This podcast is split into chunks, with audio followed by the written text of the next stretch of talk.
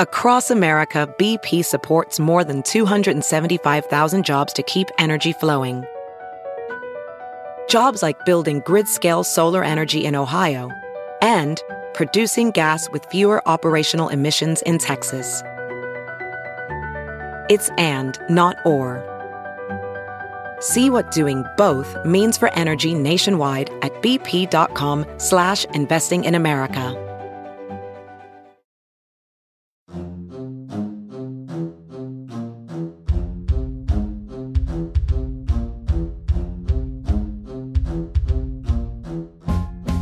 You ever read a book, seen a movie, or listened to a song and felt like there was something about it that someone wasn't telling you? And have you ever been alone and had that weird feeling that someone or something is watching? These are the things director Rodney Ascher explores in his films Room 237 and The Nightmare. Hi, I'm Paco Romane. George Chen and I sat down with Rodney to talk about his career, his films, and something called Kiki Wipes. Here's part one of our interview, and we'll follow it up with part two next week.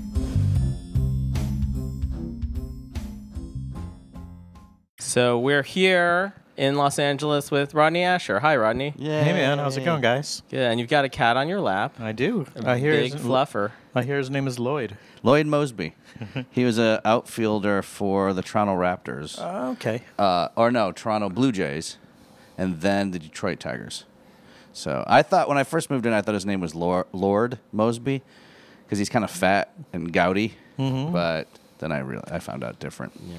But you were telling uh, you were just talking about living in San Francisco. Did you were you making films when you lived in San Francisco? Yeah, making a lot of shorts and, and doing a lot of animation.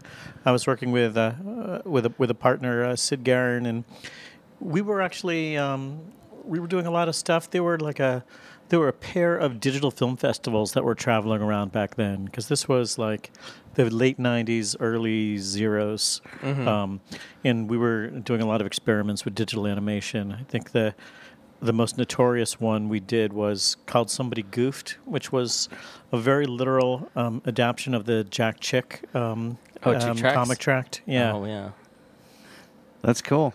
I don't think I've seen that one. Yeah. it's around. It's around. You may have to dig a little. You may, you may have to dig a little bit, but or but there's actually a DVD called Hot Chicks, where there are nine different adaptions of um, Jack Tr- Chick tracks, and me and Sid teamed up for two of them. Somebody goofed, and we had gone our own ways by then, but we reunited to um, do a version of Jack Chick's Titanic. And the and the kind of animation you're doing, so it's like early, late '90s. Like, what kind of programs is? Lots of After Effects stuff. After Effects. You know, we were we were we were really early in the um, movement of making two-dimensional photos look three-dimensional by Oh, layering right. them into sort of paper dolls. Ah. we were we were big. We were, we, we, we were we were into that before it was cool. So like scanning stuff and then figuring out how to like articulate the joints. yeah, and kind of things, making yeah. you know, jointing jointing them at the elbows and at the head Yeah. and Oh yeah, like that's you cool. would you would cut a photograph into layers and then find ways to replace the gap so that you could both have the objects move around and you could do sort of a three-dimensional depth and Uh-huh. move a virtual camera around it Did you start with um, actual 2D like cutouts? And when I mean, b- Yeah, is well, the style before this? no actually the, you know before that you know we had done live action we had done a um, we did a black and white prison drama with sock puppets about the early career of um, of um, Henry Lee Lucas. Oh, Who- I know the name. Who is that again? He they, he was this he was the guy that the, whose story they told in Henry Portrait of a Serial Killer. Oh yeah, and we, we, did, we did a version of because he was in prison for a while and then he got released Uh-huh. um, just because of prison overcrowding Mm-hmm. and like no joke he says to the warden i'm not rehabilitated if you release Wow. me i will kill again and they released him and he killed again wow. And you made a short out of sock puppets. Yeah, well, we, we built this, you know, big prison set. My wife's an architect, and she built this beautiful foam core prison set. Um, and there's actually a, a big influence on that film was um, Todd Haynes' Superstar. Oh, yeah, the um, Barbies. the Barbie Yeah. Karen thing that he did thing, with yeah. Karen Carpenter. You that know, was and- huge when that came out. I mean, for an underground video. yeah. Yeah. Well, and it's it's such an incredible movie, um, but, you know, for a lot of reasons. But you know, what I really loved is there's kind of a joke about how it's set up. But after a while, that whole process becomes invisible, and you're just watching You're invested in this tragic Barbie. story. Yeah. You know, and you know, I'm not going to say that um, our sock puppet prison drama is as you know significant and successful a, sh- uh, a short as Todd Haynes Superstar, but you know, part of our ambition was that okay, yeah, it's funny to see you know pu- sock puppets acting badly, um, but let's see how quickly we can just kind of forget that they're sock puppets and treat it seriously and get invested in it. So going back with your story, so um, did you go to school for filmmaking? Where'd you go to school? I, did, I went to school in Miami, at the University of Miami. Um, The U. huh? The U. The U, yeah. You grew up in Florida? I moved around a little bit. My family moved there when I was a teenager. Uh-huh. Um, you know, and back then I was working with Sid, who I did you know those projects with, and another friend Marco, and we were we were as much into you know like punk rock music videos as we were into narrative film, Yeah. and so out of school we were doing a lot of those kinds of projects, and then you know I was drawing storyboards for TV commercials or kickboxing movies, and doing a lot of production assistant work. Is there a lot of film work in Miami? in back then, and we're talking the '90s. Yeah. it was largely TV commercials. Okay. oh, right, because people want the, the the visual backdrop probably of all like the Yeah, well, you scenes know, there's good weather year round, Yeah. kind of like LA. Um, and uh, we were, and every once in a while, like a big thing would come to town. You know, like I, um, I auditioned to do the storyboards for um, Jim Carrey's The Mask. Wow. Cool. I didn't get it, um, but um, I did do them for a remake of Flipper that was directed by the guy who did um, one of my Oh, all-time favorite movies, um, Halloween Three. Oh, nice. Tommy Lee Wallace, and I was like, "Oh my God, you directed Halloween 3. And Flipper. And well, and he was doing Flipper, and this was, I think, I think now you know history has caught up with it, and the general public has come to realize what a timeless classic Halloween Three is. But back then, it was still you know not uh, a shadow that I think he was trying to escape from. Yeah, I know Jim Carrey. I think Ace Ventura is also in Miami, right? Yeah, Did you know what? shoot that Oh, you know what? It was Ace It might have been Ace Ventura. right because I know that Eyewitness testimony is unreliable. And Ace Ventura is an amazing film. Yeah, were you around the music scene in Miami much? Did you ever go to like Churchill's? oh, I was there all the time. okay. Well, and I did. Me and Sid did uh, did a lot of video projections behind um, Marilyn Manson when he was starting out. Did he start out in Florida? Oh yeah, hell yeah. Um, I think. I thought he was like an Ohio kid for some Well, reason. he traveled. He, I think he was born in Ohio, but he was in. He was living like in Fort Lauderdale or Boca Raton. Um, and I, I, I, there was a show he did. I had done a Super 8 film loop for this local band called The Goods, and I kind of taped it. And then after they went on, this guy comes on stage with one friend doing keyboards, and he had a Marilyn Monroe T-shirt on Uh-huh. that he had written with like a magic with like a sharpie Manson and drew on like a swastika on her forehead, and he had like a Barbie doll, like you do the hairdo um, kind of uh, plastic head on a like on a microphone, st- like impaled on a microphone Uh-huh. Yeah. stand, and I'm like. Well, this is interesting. Can I film this? And you know, I shot some high eight of it, which I probably still have around like or mid '90s. mid '90s. Yeah, that um, sounds. yeah. you know, and then me and Sid kind of befriended them, and we did all, and we were doing these crazy, you know, video projections and shot some old video stuff. Um, back in the day, man. That's yeah, you had to be, you had to be there. Was he in the full ma- makeup regalia at that point? It was always the like it was. It, I haven't looked at this tape in 20 years. Yeah. Um, but it was always a theatrical experience, even Mm-hmm. when you know his budget was fifteen dollars and the props you know came from Goodwill. Yeah. it was clear what his vision was. Oh, yeah. you know, and you know, I think really out of anyone that I've ever that I've ever met, he's somebody who had such a clear idea of what he wanted to do and just methodically Mm-hmm. like made it happen. Are you still in touch? No, I, I haven't been in touch with him for 15 years. Yeah. Sin- really, really since the first album came out, he kind of went off. He, you know, he kind of went off and Yeah. you know had his had his whole adventures. And I was in Miami for a while before I made it out to San Francisco. Um, Yeah, no, God love them. Yeah. and when that's you moved to San Francisco, did you work for ad agencies then, or did you do? I did some. St- I did some. You know, we were uh, we were doing some stuff. We were like directing TV commercials back then. You know, often stuff that had lots of graphics and animation in them. oh, that's cool.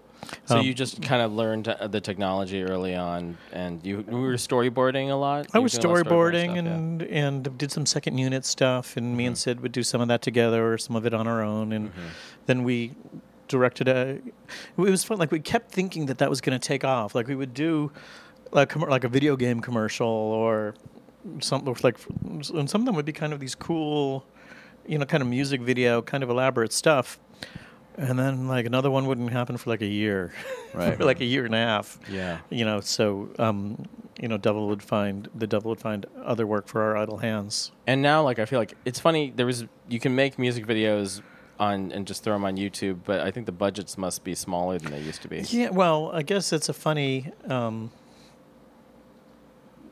flip side of things Uh, you know it used to be that you could really make a good living making music videos that there was a lot of money there but anything other than the top top level would be impossible to see Right? Yeah. Now you can see it all. now you can see it all, and Yeah. even the you know really you know even the really lo-fi homemade stuff. Mm-hmm. Um, but yeah, no, I think the, the I, I've been out of that world for a while, but Mm-hmm. yeah, I, I- I think the budgets have come way down. But I think that's part of the challenge, right? Like, is trying to make a little make make a little stretch out to look like a lot, like especially like set although it's design and easier now, you know. Yeah. You know, technology being what it is, and even you can shoot high definition slow mo video on your phone. Right, Y- right. You know, it's you know, it's more about it's it's more about you know the time that you put into it.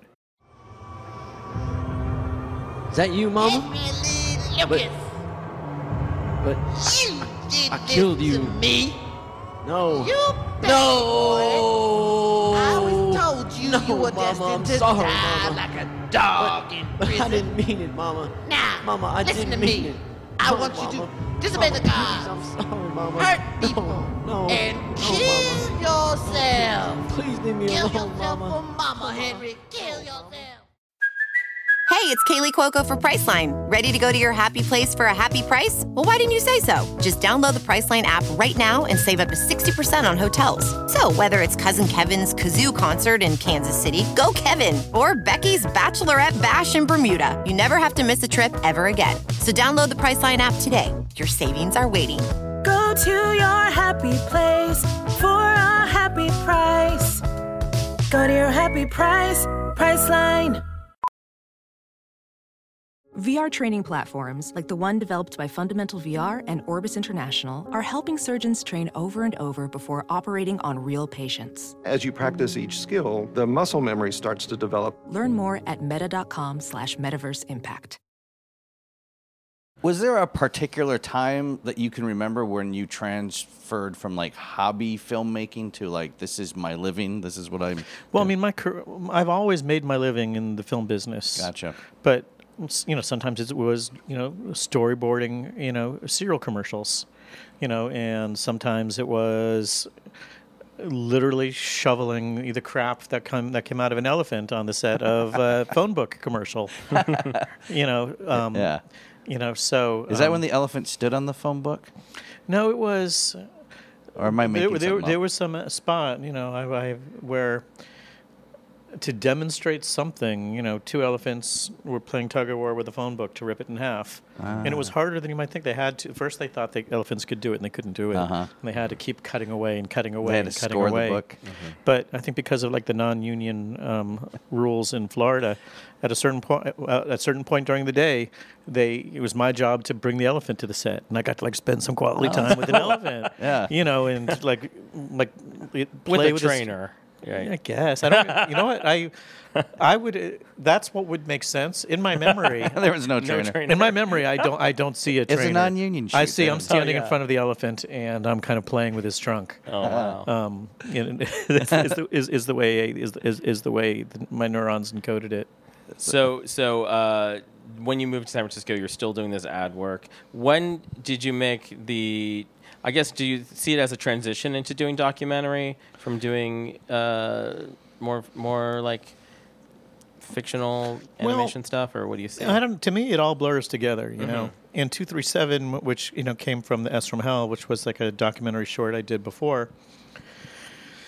You know, they're like I, I you know, I've, I've all, I'd all, even when I was in school, I was doing projects where I was recutting archival footage, you know, to music or to different soundtracks. Mhm. Um, you know, so you know, two three seven is called a documentary for lack of a better word, but you know, there's as much of an influence for me on by people like Bruce Conner, who, mm-hmm. you know, San Francisco, yeah. a San Francisco fine artist, you know, mm-hmm. film artist, you know, who he, he worked in he he worked in a, he did a lot of different things. Yeah, but he did some- photography also, yeah. Well, some of the most significant things were the collage films that he made. You know, the probably the best known one being a movie. Mhm. He also did a like a video, a cut up video for um, Devo, and one for the Brian Eno, um, David Byrne album, "My Life in the Bush of Ghosts." Mhm. America's Waiting. It's incredible. Mhm. You know, so Oh, Bruce Conner did that. Bruce Conner did the Yeah. video I for. didn't know he did a Devo video. Yeah, I wonder which um, one that is. It's not the the one with Booji Boy where he's like Mongoloid, where he's got the fork in the. It's from the era where he had Uh-huh. the fork in the toaster. the Mongoloid era. Okay. Yeah, I think it's like one of the, the first big record. Um, you know, and it's mostly cut up stuff, Mm-hmm. if I if I remember right. You know, and you know, I'm also old enough to say cut ups, like, Uh-huh. like the Well. the William S. Burroughs. Well, when you started with VHS, then probably. Oh yeah, right? with the yeah. two with the two V- The two. yeah, I remember the you two doing where the you double pa- deck. Yeah, you pa- you- you Yeah. pa- you it's like pause- dubbing a tape, pretty much the same as dubbing. Tape. Yeah. Or it's yeah. Well, that was really where I had my breakthrough in film school because, like, the first couple of you know straightforward live action projects I did were complete catastrophes. Mm-hmm. Um, but then I had a work study job in the law school, where and there was usually nothing to do, so it was literally a prison where me and three or four guys had to sit in the office until our slots were over. I've had jobs who felt like that. And, and there was literally, literally, uh, there was a whiteboard in the office Mm-hmm. where, where the for the waiting list to sleep on the couch.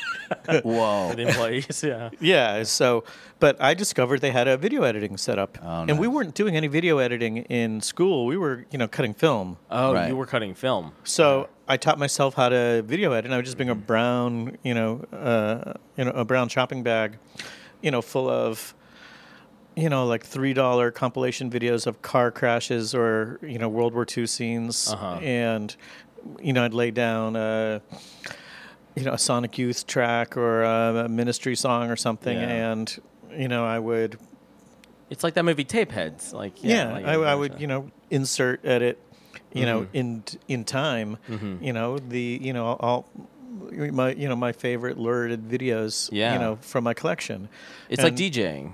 Yeah, It's like kind of like making a mixtape.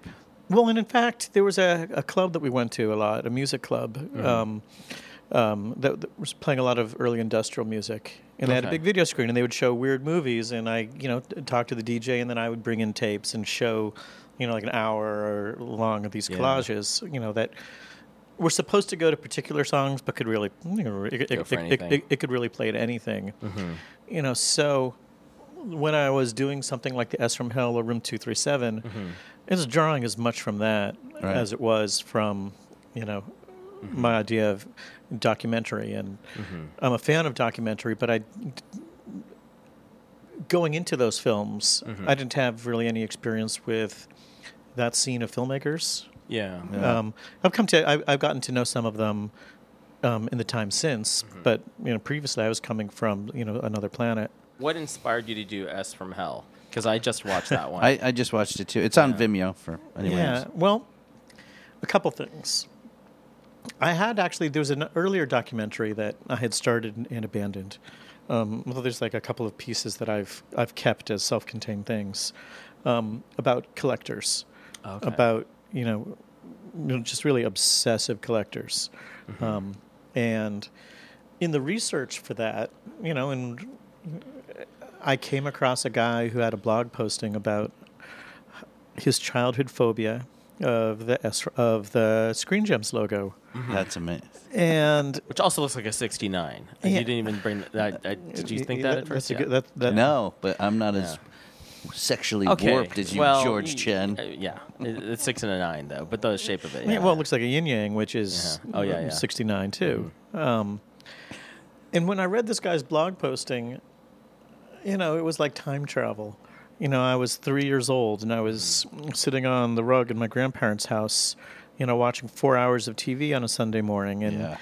Mm-hmm. being kind of confused by like that first wave of like proto computer graphics, that Right. early video animation, like the Electric Company. Yeah. Oh, right. You remember that when kind of like the, the Today Show had this like weird? It almost looked like. Uh, I don't know. It was like a, a, a wipe almost. Like it was you. It was you could see the, the the letters of the Today Show all like look like an LSD trip. That's awesome. I don't think I know that one in particular, but it's the kind of thing. Yeah.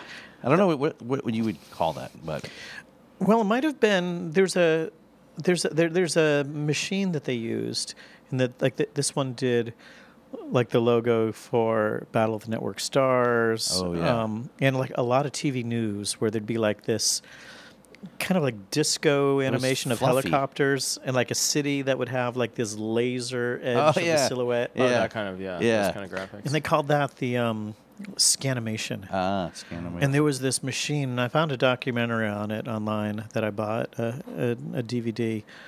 Um, there's a company called Image West who was out here. And the machine was like, you know, as big as this apartment. Yeah. And the con- you know, it had you know more controls than a 747 and you would kind of guys would cut like like some kind of film um, elements with an exacto blade oh. and they'd put it under glass and they'd take an image of it and it would get into the thing's memory bank and then you could like move things or you could you could move the layers and change the colors with like faders and mm-hmm. you know all sorts of analog controllers yeah. wow. so it has a combination of Digital and analog. digital mm-hmm. analog and hard edges, and you can feel the human touch. what was a toaster? Video Oh, toaster, video oh, toaster. video toaster's awesome. Was Yeah, yeah. What was it? Video it? toaster was. no, and I. Trinity did. Oh, Just- sh- yeah. I'll, I'll the Amiga, go online and do a I'll go on YouTube and look for the Amiga video toaster. I I think it ran on an Amiga. Did it? The video toaster was a r- an early. This is early '90s. Might have been. Might have gone back to the late '80s. It was a like a video graphics um, uh, computer, and it was a big deal because. Both so nerdy. Before the video toaster, It's a podcast. Or- it's fine. Yeah. si- or, simul- or simultaneous to the video toaster, Uh-huh. you know, there was like the um, uh, what was it called? The Chyron. Oh right, Chyron. Like yeah. there were these, you know, to do graphics for a television show. You would sit in a room that looked like the bridge of the Enterprise, oh, mm-hmm. and you would pay hundreds and hundreds of dollars an hour to watch a guy like click through like the half dozen fonts that they had loaded on the mm, machine. yeah. And say, and then which of these 12 colors do you want it to be? Right. and the video toaster did all that stuff on a desktop. okay. Mm. And it came in with like these early like transitions. So you could do like the wipes like Star Wars. Um, and, you know, man, fans of the video toaster would get real, would, would, would, would feel a lot of nostalgia for, they called them Kiki wipes Okay. because there was this woman who was a superstar in the um, video toaster scene, of course. and her name was Kiki. Her last name might have been Stockhammer or something like that. And she's in. She's really interesting. She was a really interesting person because she was like, and again, this is the way I think I remember it. Um, she was both, you know, an engineer who designed all this software, but she was also kind of a model, like a fashion model. And Oh, she wow. had like you know, like beautiful long red hair, and she was always like super super stylish. So she would film herself in silhouette. Like almost like a James oh. Bond girl, Yeah, like yeah, yeah, wiping that across thing. the screen, or like kicking up with her legs as uh-huh. transitions between different layers of video. Oh wow. That look, yeah, that James Bond thing. Yeah, you know, only be like a purple video, like kind of lo-fi uh-huh. video and that was silhouette. a transition filter. Yeah, you know, so A woman silhouette. yeah, Yeah. you know, sweet. so The you know, you're Kiki. watching, you know, image, A, you're you know, watching image A, and then a silhouette that's filled a, a silhouette of you know a woman kicking up with high heels. that's got image B, you know, would That sh- wipes wipe, would through, wipe yeah. through it Uh-huh. to introduce the other shot. Oh wow. You know, video toasters would, c- and people who had video toasters would tend to go a little overboard with the transit. Like every shot would have a, you know, every shot of your skate video or Yeah. you know whatever would have this, you know, crazy or be all the the shots would get mapped onto a cube that tumbles. Oh yeah, that's that out. stuff. Yeah, Yeah, yeah. because you could do it. 'Cause That's you one of those things where the technology is there. Just because you can do it doesn't mean you should. Right. Yeah, well, Yeah. people always go a little bananas, Yeah. and it's it's hard to blame them. You can be a, like a kid in a candy shop with a new toy. Well, totally, yeah. And I think a lot of the the electric company people, if I'm not mistaken, those are like CalArts people. I think there's a huge animation department Oh, at CalArts. Oh, you know what? That makes a lot of sense. Yeah, I've never made that connection. My wife went to CalArts. Okay. Yeah. Um, and I know like that's where like the whole Pixar scene and Tim Burton comes from there. Yeah. Um, and a lot of the people that worked on Star Wars, the early um, uh, special effects for Star Oh, Wars, I, think. I always thought the of electric company was out of New York for some reason. I don't know why. Yeah. Well, Image West, who did the Scanimation, did do some Star Wars stuff. Okay. I've got this great video where the dudes who run it are like in a gr- are sitting in these kind of space chairs and they're green screened into outer space and they're Mhm. dressing. It seems like a trade show, and they and, and they're it looks like they're addressing investors. Mhm. You know, and they're like, you know, the future for this technology is going crazy, and every year we're getting bigger and bigger and better. And last Right. year we worked on a little movie you might have heard of called Star Wars. Oh. it was like introducing the concept of a green screen to people, kind of, right? Yeah, Or well- just, or that you hire their hire Image West to do your Yeah, stuff. well, you yeah. couldn't. Ju- th- those guys couldn't just shoot themselves. Yeah. In an office, Right. or in a- they had to be. They had to be Mhm. flying through outer space. Um, you know, they, those they, they were they were pretty amazing. Yeah. They look kind of like the music engineers and Boogie Nights. Oh yeah. Like they they, they, they, were they were really hip guys. Uh-huh, yeah. They have little Coke spoons on the end of their necklaces. yeah, yeah, you could. You, I, I, could sense a little of that. So when did you move to LA, and did you start making? Uh, did you make S from Hell before you moved to LA? Or No, I was already here. You're already down here. Well, I was starting to spend more and more of my time here while we were still living in San Francisco, and That um, sounds familiar to us. Yes. that's pretty much what we're doing. That's yeah, exactly well, what we're doing. You know, and then at a certain point, I was doing all my work here, and my wife went to grad school at CalArts. Oh, yeah. So, um, so so we made the move. To do architecture? Is that what she yeah, does? Yeah. Well, she well she- Design? She, does architecture and fine art. Uh huh. Oh, fine, yeah. So, um, I think it was like two, 2001, Okay. 2002 ish. A while ago, You yeah. know. Um, Yeah, I um, noticed you have Josh Fadem. Oh yeah, on- Josh is amazing. Yeah, he did our podcast. Oh, cool. Uh, we, we talked about the Up series. Michael Apted. Yeah, yeah, yeah, uh, yeah. Documentary Up series. Yeah. And, and you had Adomian too, right? Yeah, I've done a couple things with him. He's great. I saw him in the credits too. Yeah. I still saw Blaine Capatch's name in the soundtrack for S from Hell. Well, the soundtrack from S from Hell. I mean, everything. I did a video with Josh. He had this character um, that was kind of like a parody of Fred Freddy Krueger in a way, um, where you know he was.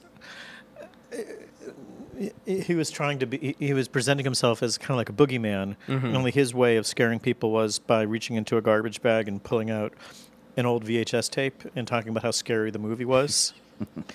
and we did a video of it. We did a we did a short for it that was um, um, kind of modeled on um, Elm Street. Mhm. And this was a long time ago.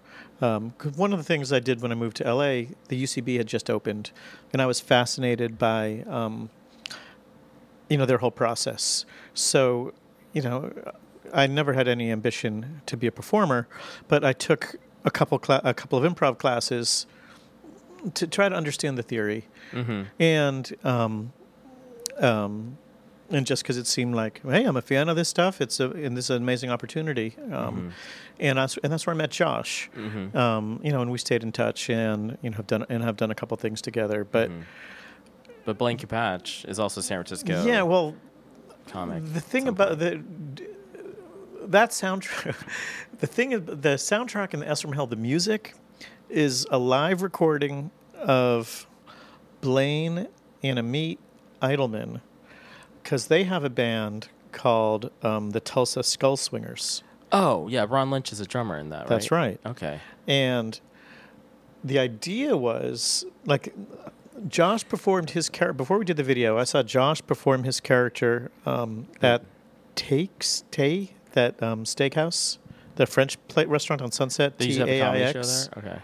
Okay. Um, there was a, they did a Tulsa Skull Swinger show, um, That's a great name.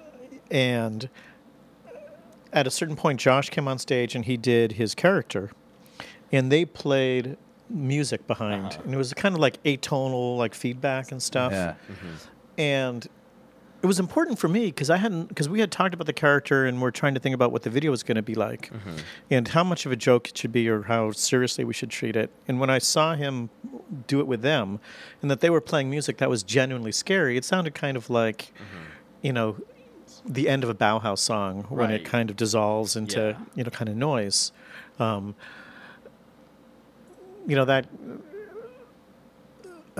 that really suggested we should try to t- that the more seriously we take it, the funnier it'll be. Which is also a role of improv. That's Yeah. also one of the things about Sure. yeah you learn in the improv world, Yeah. Um, or at least UCB. Yeah. so we didn't wind up using it, but Josh recorded Blaine and Amit just making some of that music. Um, it was destined. It was recorded to be the soundtrack for Visions of Terror, that video that I did with Josh.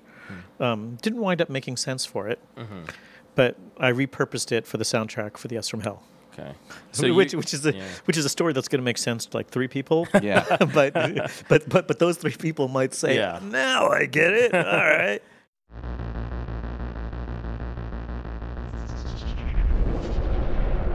Screen Gems, a subsidiary of Columbia Pictures, was formed in 1939, initially to release animated cartoons. For decades, its name was presented as if carved from marble alongside the Columbia Torch Lady. This title treatment followed every Screen Gems production, seemingly without incident.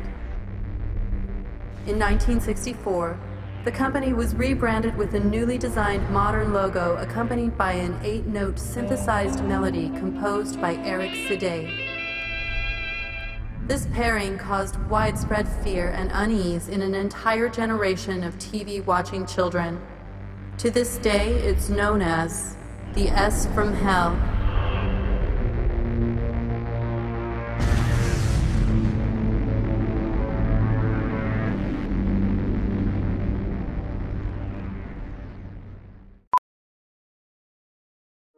Professional welder Shayna Ford used VR training developed by ForgeFX to hone her skills as a welder. The more time that you spend practicing it, that's what separates a good welder from a great welder. VR training can help students like Shayna repeatedly practice specific skills. Virtual reality definitely helps because the more muscle memory that you have, the smoother your weld is.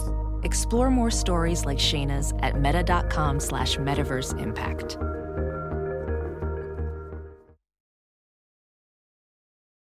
Whoa, sweet man cave. Thanks. Serious upgrade. How'd you pay for all this? I got a home equity line of credit from Figure.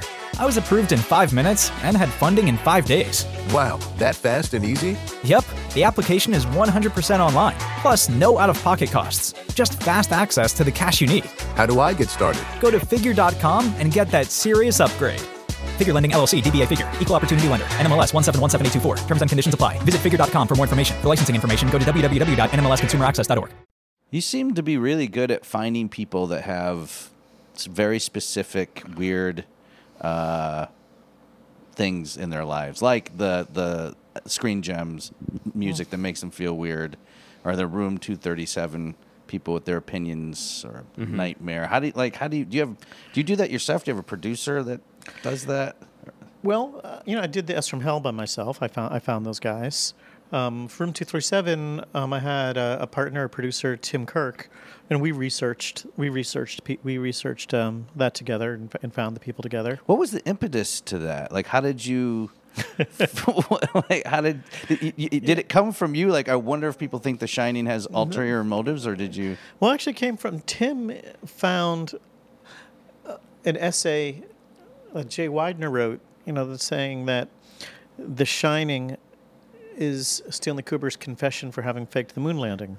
Okay, and so that is one of the people you interviewed. and he's in the Yeah, film. yeah, yeah. And I read that, and I don't think he sent it to me thinking that there's a feature. There is a um, a commercially releasable feature film in the in this in this idea. Scorpio One or whatever that movie about faking the moon landing was. Oh, oh, there's like three of them now. Yeah, Yeah. Um, Did he call you and be like, I need you to sit down? I have a great idea. Uh, No, I think, yeah, but I read it, and first I thought that it would be a good follow up to the S from Hell, which Mm-hmm. inexplicably got got really you know kind of blew up for me, and it played at Sundance and 2010 S from Hell. It, yeah, 2010. Mm-hmm. Um, so first I thought just doing that story might be a interesting follow up Mhm. to um, to the S from Hell, and, and like similarly, I read that story, and it kind of gave me the creeps, and I Uh-huh. kind of said, "Wow, now this makes sense." Um, Which part? Well, you. so do yeah, that was a big question. Is like, do you Yeah. which uh, which theories do you feel You're never going to get a straight to? answer okay, from, yeah, yeah. from me about that. Yeah, yeah. But but I but I. I, I, I, I, I read this idea and it was, you know it was probably late at night, and the thing about it is like even what we show in the film, it's like four times more complicated than that, and there's at a certain point, the accumulation of detail becomes really really persuasive, Mhm. you know, and you know one thing that we didn't have time to get into was the fact that um, let's see how does this work. Um, Yeah. Um, the two girls in the the, the two girls in The Shining Uh-huh. um, were from the family that lived in the hotel before the Torrances. Oh, right. Immediately before them. They were the Ullman. They were the Ullman girls. Right. Another word for twin is Gemini, and that was the mission that preceded Apollo. Ah. You know, so there's like a half dozen more of those, Right, and that right. stuff starts to add up and it gets really persuasive. And it's that you're teetering on the edge of this can't be true, but maybe it is true. Yeah. What does that mean? Which is like all conspiracy Yes. theories. That's kind of the basis for a lot of. Con- it's like knowing, having uh, evidence that con- con- confirmation bias. Immersion critique. Have you heard that? I haven't. that, heard there's that amazing article that um, Chuck Klosterman wrote about 237. Was embar- um, um, yeah, um, and, and, I, and I think he used the word, if, if that's what you're talking about. Yes, that's. The, I read that review. It was really good. I'll say. Yeah, he really. yes. Thank you, thank, thank you, Chuck. Yeah, he really loved. He really loved Room Two Thirty, and it was. I I read before that. The um, I'm not pointing to anything. Um, I, before that review, I read um, Roger Ebert's, um, and then I think Slate magazine. Yeah, well, Ebert himself didn't write it. Didn't didn't write a review. Right. Which is it's which is too Okay. bad Yeah. because I did. He, he mentioned it. Um. Like he died like, Like right, right, before. right around the same time. Yeah, yeah. He, I forget the he used a single word, which is which was probably a good word, but. Uh, but it was, it was it, it was it was another guy from the site who wrote, and he wrote. There was weird on the Roger Ebert site because first a guy wrote an article, um, saying, trying to decide whether or not the movie was a hoax or a joke, and you know that's I'm, I'm happy for you know people to entertain whatever ideas they want, but he hadn't seen the movie. Oh. Mm. so he was using other clues. Oh, that's weird. You know, which is you know an awesome. well, the, Was it a review? Not not exactly. That's strange. I mean, it seems like you'd have to watch the film to make to write a review about. It. Well, it wasn't exactly. It was an attempt. Well, you know, I, I kind of love it actually. The more I think about it, the more I like it.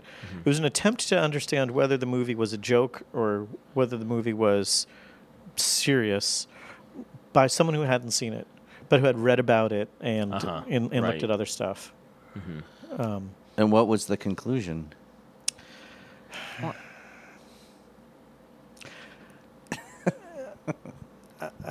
Oh, yeah.